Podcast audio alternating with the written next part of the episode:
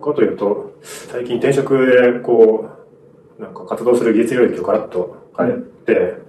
なんかいろいろとこうリセットされた感じがするので、ああ、GFX さんって、もともとはバックエンドの人うんなんか最近アンドロイドの人みたいな感じだったんですそうっす。なんか、いや、難しいですね。なんかもともとこう、バックエンドもやるし、アンドロイドもやるし、はいみたいな感じ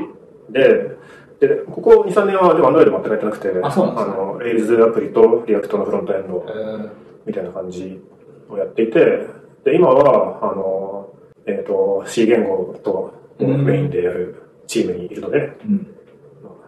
普段眺めるソースコードは C 言語になってますね。あ、そうなんですね。本当に転職でガラッと。ガラッと変えましたねそれは意図的に変えたまあ、の意図的ですね。あの、低レ、低レイヤーの仕事を、まあ、これもその、やっぱり長期的なキャリアで見て、サステナブルな領域はどこだろうと考えて、うんまあ、テレイヤーのところでちゃんとしっかりやっておくと、それが一番、あのまあ、僕の興味とも相まって、サステナブルかなと。ちなみにそのテイレイヤーはどういうテイレイヤーなんですえっとですね、HTTP サーバーですかね、はいはいは具体的には。今、あのファストリーという CDN の会社い。にいて、あそうなんですね。はい。で、まあ、基本的には HTTP サーバーがメインのコアプロダクト。うん。で、それをやっていて、で、まあ、もともとほぼ全てがこう、C 言語で書かれていたんですけど、最近はなんかラストで、ラストでサービスを書くみたいなことも出てるみたので、まあ、これからちょっとラストも勉強し今してるんですけど、うんまあ、パフォーマンスが良くて、かつ落ちない、こう、サーバーを書くというのがなんかとても求められるチうーム。ん。で、前職僕スタートアップなので、そこだと、まあ、とにかくとりあえずこう、あの、80%のものをなるべく早く出すみたいな、うん。そういうこう気持ちでやってたんですけど、うん。まあ、その、それもガラッと変わって、ん。まあ、とにかく落ちない、まあ、行動の品質にかなり時間をかけると。なるほど、なるほど。いうチームだし、まあ、パフォーマンスもめちゃめちゃ求められる。そのなんか技術領域が、うん。まあ、HTTP サーバーをのその高性能なやつをかけるっていう人が食いっぱぐれなそうなイメージはわかるんですけど、うん。それで、まあ、今まで積み上げてきたものを、まあ、結構リセットすることになるんですよね。うんパフォーマンスはでもそれでもチームの中で発揮はできるんですか？うん。まあ、それはでもこれからですね。というのも、今チームの共通言語が英語で、どちらかというとなんかそっちに足を引っ張る感で、すごいですね。あの、コミュニケーションでも大変だし、うん技術的にも技術的にも新しくて大変だしで、うん。まあちょっと、なんか、まだ転職して4ヶ月ぐらいなので、それが、まあちょっと、なんか、ちゃんとバリューを出せる出せてるとありがたい感じもしますけど、まあそれは、あの、採用する方を盛り込み済み。逆に外資外資系ですよね。外資ですね。さんそうですねそれって、あんまり長い目で見てもらえず、ファイヤーされたりするリスクも。ありまあ、あると思いますね、当然。そう。ただまあ、それはその事前にこう、中の知り合いの話などを聞くと、そもそもこうソフトウェアとして、あの、安定性がめちゃめちゃ大事なのは、ここプロダクトなので、あんまりポップに人を入れ替える、入れ替えるその会社としてはあまり良くないとう。ん。だから、あの、育成してでも、こう、長期的に雇える人材を採用する方が、まあ、会社のプロダクトとの性質は性質から見て、うんそういうやり方の方が合ってる会社だよとは聞きましたね。確かに。まあ確かにもう、会社としても、アメリカに上場して上場しましたね。去年上場しなた。ので別に、その、この人一人のリソースがどうのみたいなフェーズではなくてそうですねそうですねそういう、ねしっかり下を触れる人が必要で。そうですね。そう。をなるべくこう、安定し、まあ、長期期間採用したいという、まあまあ、あると思確かにい。ますね。まあ、そういう意味ではそんなにそこの心配はないし、逆にあと、英語の面でも、まあ、技術的な面でも、今までとガラッと変えた挑戦をさせてもらえるのは、GFX さんが今まで積み上げた信頼と実績の貯金があるからで、やっぱ40間近になって、次の10年を見据えて、ガラッとキャリアチェンジできるっていうこうチャンス自体がなかなかないから、そうですねそうそうそうすごいいいですよね。そうですよ。まあでもそういう意味でも、やっぱりその、これだけガラッと変えるのは、まあ多分もう、これは最後だろうという気はしていて。ただまあここを押さえると、あの、まあデリアもいけるし、あとはまあ、なんならスマホアプリもいけるし、あの、普通にサーサーバーサイドのもいけるしという状態になるので、まああとはまあ、おそらくもうガラッと変える必要もないと。うん。ということもあって、まあ、あどっかの引き出し開ければ、そうそうそう何かしら何かしらができるって。うんいや素晴らしいですね。そうあとまあ、これは入ってからの気づきなんですけど、あの、結構 CDN って僕、どちらかというとインフラの人たちがいじるようなものだと思ってたんですよ、入る前は。でも意外と、あの、このファストリップでサービスそうではなくて、結構フロントエンドエンジニア、まあ、JavaScript を普段書いてる人たちが、あの、設定をしたりする。というのも、結局その、パフォーマンスを良くする、CDN を使ってパフォパフォーマンスをウェブサイトのウェブアプリケーションのパフォーマンスを良くするっていう時に、実際にユーザーとこう繋がるのってフロントエンドの人たちなんですよね。はいだからフロントエンドの人たちが、その、ユーザー体験に紐づくパフォーマンスの取り方について一番詳しいし、なるほど。どうやったら、その、ユーザーエクスペリエンスを良くするかっていうことにうんついて知見を持ってるので、うんまあその人たちが CDN をいじるのは、まあ、なるほど確かにありだなと。うん。で、で、その観点から見ると、僕結構前職でその、あの、フロントエンドもいじって、うんで、こう、クロームの、あの、オーディット、まあ、で、ツールとかオーディットを眺めて、スコアを見ながら、うん。こう、パフォーマンスチェンジとかしてたんで、うん。ああ意外と全然繋がらないと思ってたけど、まあ、意外と繋がるところも確かに。なんか本当にこの下回りだけをずっとやってた人は、こっちがどういうワークフローでやってるか想像つかないから、そうですね。そうそうここを想像しながらここをいじれるそうですね、そう。まあ、やっぱりあくまでもそのユーザーエクスペリエンスを良くするためにやるんだ、うん。やるものだし、で、それを、まあ実際にプロダクション環境でやったことがあるのは、結構その、今は強い、強いんじゃないかなと思ってますね。うん上位レイヤーしか触ったことない人って、低レイヤーにコンプレックスを抱いてることあるけど、低レイヤーの人と実際に仕事してみると、うん結構本当にそのビジネスとして見たときに、うんここを想像しながらここを触らないと、んなんか全然使い物にならないことをやってたりとかして、普通になんか貢献できる部分は結構、あのこっちの人にもあるなとは思ってる。そうなんですよ。そう。なのでまあ、まあ、全てを捨て捨てるつもりでキャリアチェンジしたけど、まあ意外と捨ててなかったみたいなうん。ありそうですね。いやー素晴らしいですね。そのキャリアチェンジを40代としては、なんか勇気づけられるし、でも逆に、こうなんか自分のその信頼と実績貯金ってうん、立ち止まると目減りしていくから、ありますね。で、それをいつどういうタイミングで使うかって結構あると思っていて、僕はなんかあの、ずっと同じところに軸足をずっと離さずに、ちょいちょいちょいちょいなんか、片足だけ伸ばしてる感じで。で、まあそういう思い切ったジャンプとかをしないまんま、なんとなくこう、えっ、と、もうこのハイプ曲線を下ってきてるっていう自覚は、あまあ感じてはいて、そうですね。だから、GFX さんはいいところでひょいっとジャンプしたなって思いますね。なんかその僕はこうジャンプした人を憧れますね。いろんな人もいますけど。なるほどね。いや、不思議なもんですね。うん。まあ、隣のあの芝は早く見えるというやつかもしれないですが。そう。いや、僕もなんか本当はそうやってどこかに軸足を置いて、やりたいと思っていたんですが、まあ、どうも、なんかね、両足を離してジャンプしがちですね。うん。あの、アンドロイドエンジニアに、アンドロイドエンジニアになっ、うん、僕最初パーでやってて、んで、次にこうスマホにガッと寄せて、で、まあ、ススマホで、アンドロイドも含めて、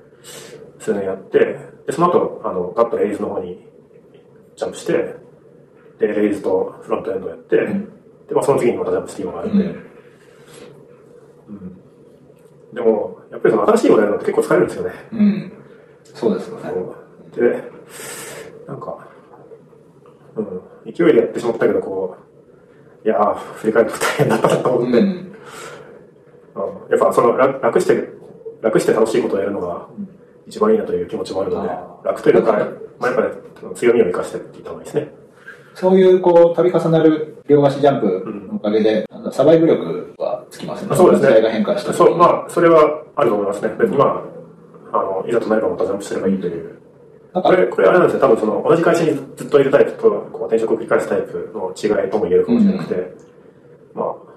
まあダメだったら次に行けばいいという楽観的な気持ちはありますけど、うんできましたけどね。こう僕も iOS と組み合わせつつだけど、うん。例えばまあ、まあなんかメタルとか触ると全然パラダイムが違って、うん。もう何にもわからないみたいな状況だったり最初うん。するんですけど、なんかそういうのを何回かやると、なんかその全く何もわからないのが分かってくる過程がすごい気持ちいいなと思うようになって、逆になんかある程度わかるみたいな新しさはあんまり新しいと感じなくなってきて、今までの延長線上でやってるに過ぎないっていうので、ある意味作業の一環でしかないなと思って、本当に、ああ、勉強してるなと思うなし調べ方もわかんないし、うん自分が何が分かってないかもわかんないみたいなとこは気持ちいいなってなるほどねうん、思いますね。そう。で、僕は、あうん。いやーこれはですね、あの、なんかその、軸足とかジャンプとかの話とは正反対ですけど、僕はやっぱりその、何もわからんみたいなのって、あんまり好きじゃないんですよ。あ、本当ですか？なるべく早く出したいんですよね。へーで、そう、でも、まあ、あ、でもそうです。そう。そのそこは居心地が悪いから、あの、早く分かるようになり。たいです。まあ、じゃあそこは多分そんなにその加速度が気持ちいいわけで、分からない状態自体は気持ちいい。なるほど。はいああ、よかったです。うんはい、そうそうあそう。なるべく早く出したいから、ちょっとでも分かるものを見つけて、うんあのちょっとでも結果を出そうとするのはあります。なるほどね。まあ、その辺は多分じゃあ同じですね。はい、隣の芝が多い話で言うと、僕が正社員という立場をうまく泳ぐ人も羨ましくて、あ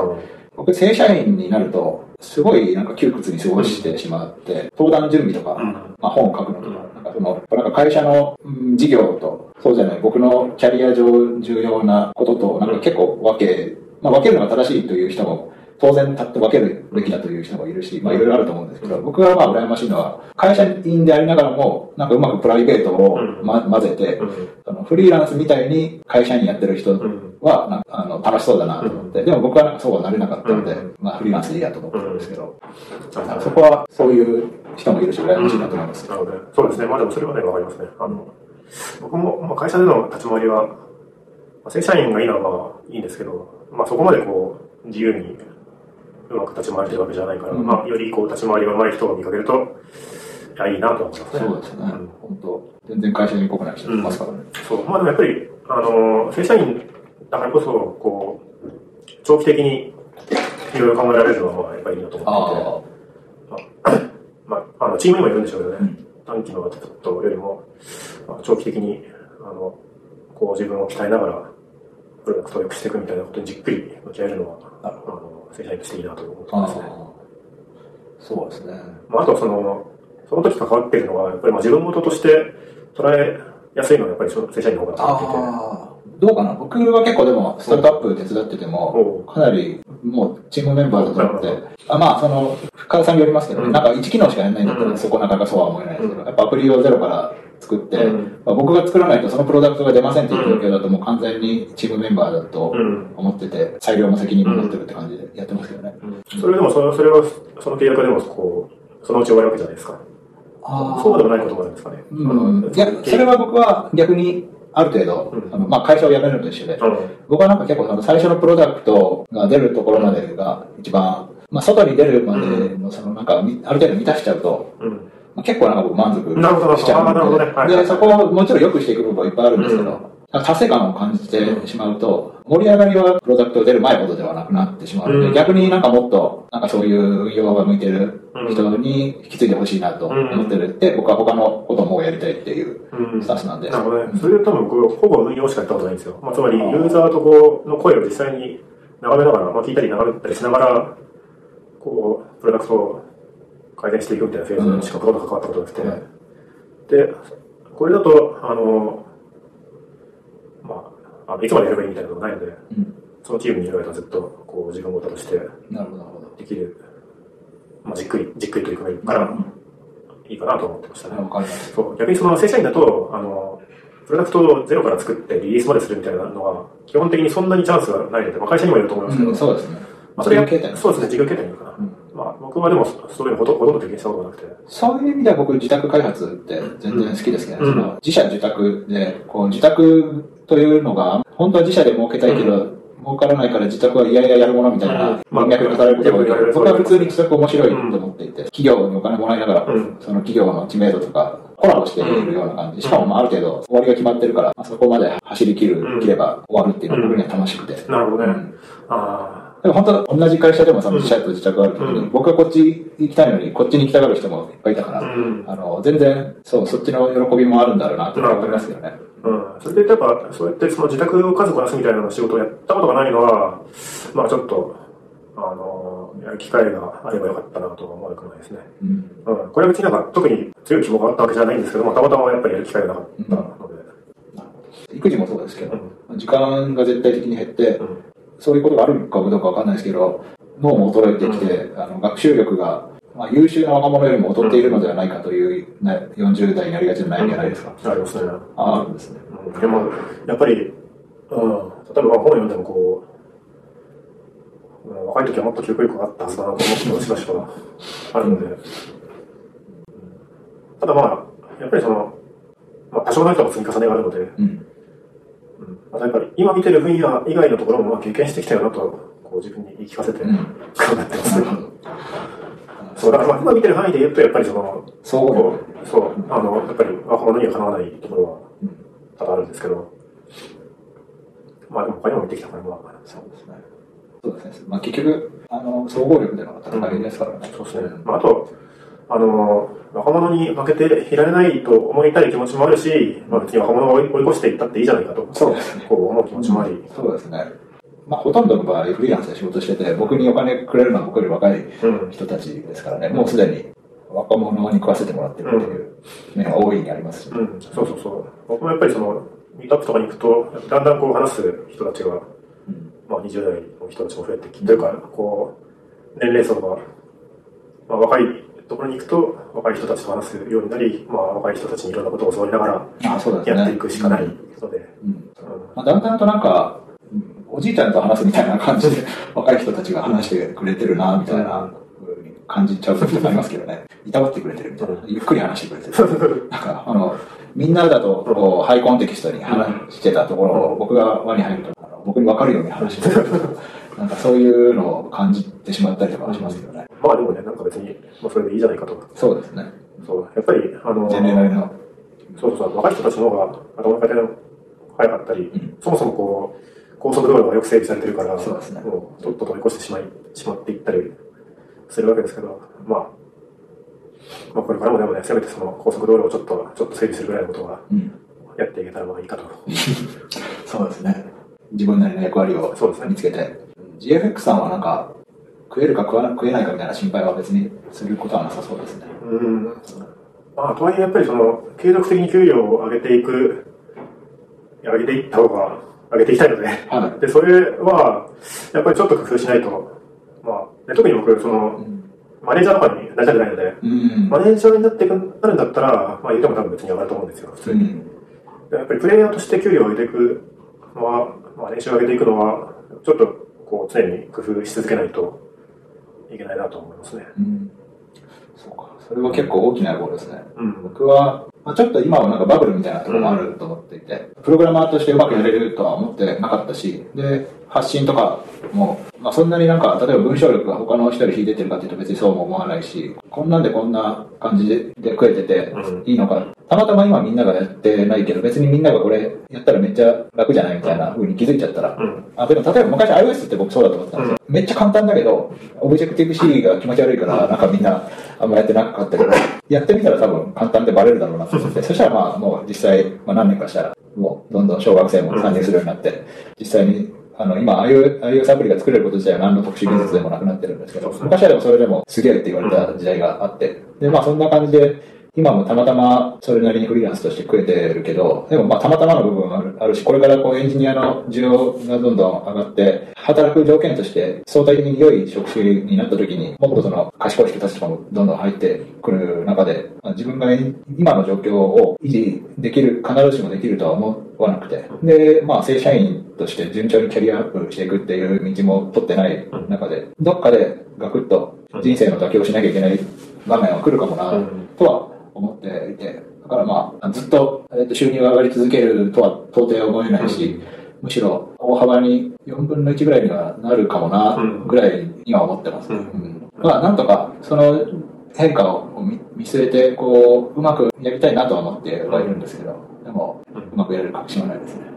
なるほどね。まあでも、なるほどですね。そうですね。まあでもそれで言うと、まあ僕も別に確証など何もないんですが、やっぱりなんか僕のこう、モチベーションの一つとして、なんか、子供の頃の自分が憧れる大人でいたいみたいな気持ちがすごく強くてですね。で、まあ、やっぱりその、自分にこう、憧れてい、まあ憧れる自分、まあ憧れの対象でありたいんで、うん。まあ別にそれは自分だ、自分なんですけど、うん。あくまでも自分なんですけど、それはどういうポイントなんですか？そこ、そのために外しちゃいけないポイントは、それどういうところがあるんですか？なんでしょうね。まあやっぱりでもそれはまあ、一つの指標としては順調にこう給料が上がり続けることだし、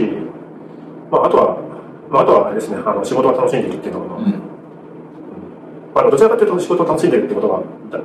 あの大事なんですけど、うんでもこれをこう記録として残すには、あの給料という指指標が妥当かなと思っているので、まあ、この2つと。うん。で、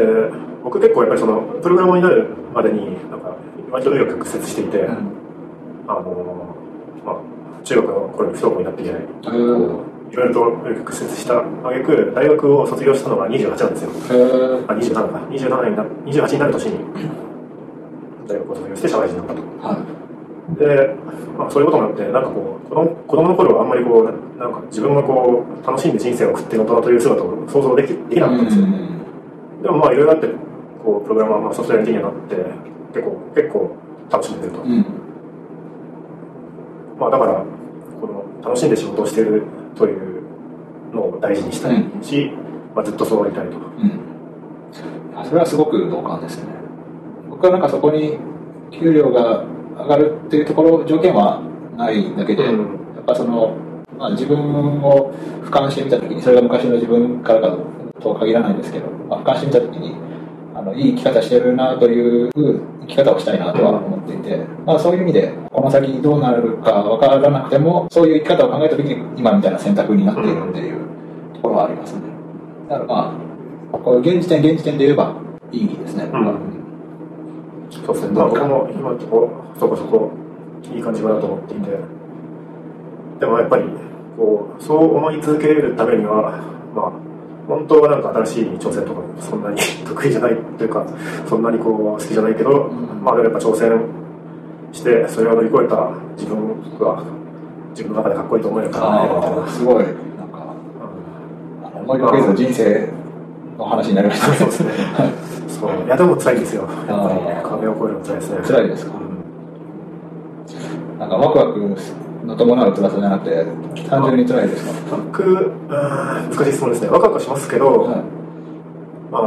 ワクワクするからといって別に辛さは軽減されるわけじゃないというか。なんか本書く時ってめちゃくちゃ辛いけど、絶対に自分の人生にとっていいことだと思って書くじゃないですか、まあ、そうじゃないとあんな面倒くさいこと絶対にやりたくない、そうそういう感じではあでもそういう感じそういう感じだと思います。あわかります、はい、だから本当でも1年の時間の中でその辛い時間が長いほど人生を濃く感じるし成長も多くて、うん、でもその時間が長いと辛いから、うん、あの単純に娯楽として気持ちいい時間も欲しいっていう感じで、まあ、全てのがいるっていうところのトレードオフですよね、そうそうそう。まあでも大体そのままですよ、はい。いやいい人生の話でしたね。そうですね、はい、せっかくなんで子育てでまだ何かありますね子育てね。まあでもやっぱりうん。まあなんていうかまあ子育ても同じで結局まあチャレンジこうチャレンジ。まあ大変だけどまあまあチャレンジするかみたいな そういう気持ちですよね。本当はあの病気するっていうのがすごい緻密に積み上げてきた計画がすごい、あので結構な何日1週間とかいう単位で持ってかれるから持ってかれますね。本当すごいですよね、うん、子育てのハードさが。そう。子育てねまあでもやっぱり大変なのはあの最初の2年の特に大変なというか保育園に通い始めてからの2年は、まあ、とにかく簡単に風邪ひくので大変だと。でも保育園に通い始めてから2年ぐらい経つとだいぶ丈夫になるから、まあ、ちょっとしんどいよと聞いてそこに希望を持ってますね。そうなんですね僕はなんか今下田に結構、えー、お願いしてて、うん、結構その物心がだいぶついてくると、うん、あんまりシッターさん呼ぶとやっぱり親がいいって、うん、今まあそれあの0歳の時は結構本当あのいろんなシッターさんに来てもらって、なんだろうまあ、定期的な人もあんまりいなくて、本当毎日いろんな人に来てもらう感じだったんですけど、だんだん人見知りを覚えてくると、この人いいなっていう人に定期で来てもらえるので、で、実際になんか、その親と違う遊び方とかしてくれるし、僕とかだとちょっと隙を見つけたらなんか作業しようとしたりするんですけど、でも、シッターさんとか本当向き合ってくれるから、なんかすごい楽しそうだし、あの、いいかなと思うんですけど、ただ、もうちょっと大きくなってくると、それでもなんか親がいいってなってくるかもしれなくて、そうなるともうシッターさんも呼べな、シッターさん呼べも呼べなくなるってなると、本当に、えっ、と、今なんとかその、捻出してる時間も取れなくなるって思うと、子育てとしては楽になるかもしれないけど、時間観点では、あのこれから大丈夫かなって不安はありますね。今いくつなんでしたっけ？今、1歳5ヶ月。なるほどね。うちは今、2歳、2歳4ヶ月かな。うん。いや、でも確かにね、あの、うちはシッターさん使ったことないんですよ。うん、あの、多分チャンスは、使って、特にちょっと体調が悪く食べ食いが済ませたりする時とかは、ちょっと使いたいなと思うこともありつつも、そこは、あの、僕ら夫婦は比較的こう、あのそういう急な休みとか取りやすい。から、まあ、なんとか吸収できているので、あとやっぱりまあ基本保育園に通わせられているので、なんとかなってるんですけど、でも、あのやっぱりその保育園、保育園にもこう、まあ、いろんな保あの保育士さんがいて、で結構懐いてる保育士さんとかもいるんですけど、やっぱり親親とのこうつながりの方が圧倒的に強いから、うん。あの、うん、まあ、我々夫婦で何とかできてる限りは、まあ、まあ、これでいいかみたいな感じで思ってますね。でも、そんな中で、まあ、もう一回も休ませると、こう、い一気にいろんな計画がこねそうなと。ね。そうそう。その、本当一週間、まあ、なんかの感染とかなると、治っててもいけないから、一週間とかの単位で、そうですね保育園休むってなるそうそうと、一週間子供見てると、だいぶこの一週間であれできたのにな、みたいな。そうですね。一週間でかいですよね。でかいですね。でも、いとも簡単に一週間審査するので、吹き飛ぶというね。確かに。まあ、でもよく言う言われる意見が、そんな子供の小さい時なんて一瞬なんだから、うんまあ、その時を大事にした方がいい。ん一緒に過ごす、過ごせるなら過ごした方がいいっていう意見は、確かにそれはあるなと思っていて。そうですね、そうそうそう。まあ、それもあって、あとその、まあ、やっぱり、あの、だんだん風邪をひく頻度が減るからうん。というのを、希望を持って、そうですね。まあ、それに今、今割とね、まあ、パパパパと言って、くっついてきますけど、まあ、どうせじゅ、あの、そうしたら、このことになるんだな、どうしてもね。と思ってる。まあ、まあ、思うようにこうね、勉強す。る時間も取れなかったりして、それが、まあ、ストレスはありつつも、とりあえず今の子育てに向き合うかと、子育ては本業だとい。うつもりで、まあ、副業として昼間は会社に行って、そうい。う気持ちで、い。い。かなとい。う感じです。素晴らしい。ですね。こんな感じで。そうですねはい。大変長い。間、はい。時間半後も及ぶ。はい。い。や、でも、い。ろい。ろ話してたはい、よかったです。楽しかったです。じゃあ、GFX さん、ありがとうござい。ましたありがとうご。ざい。ました。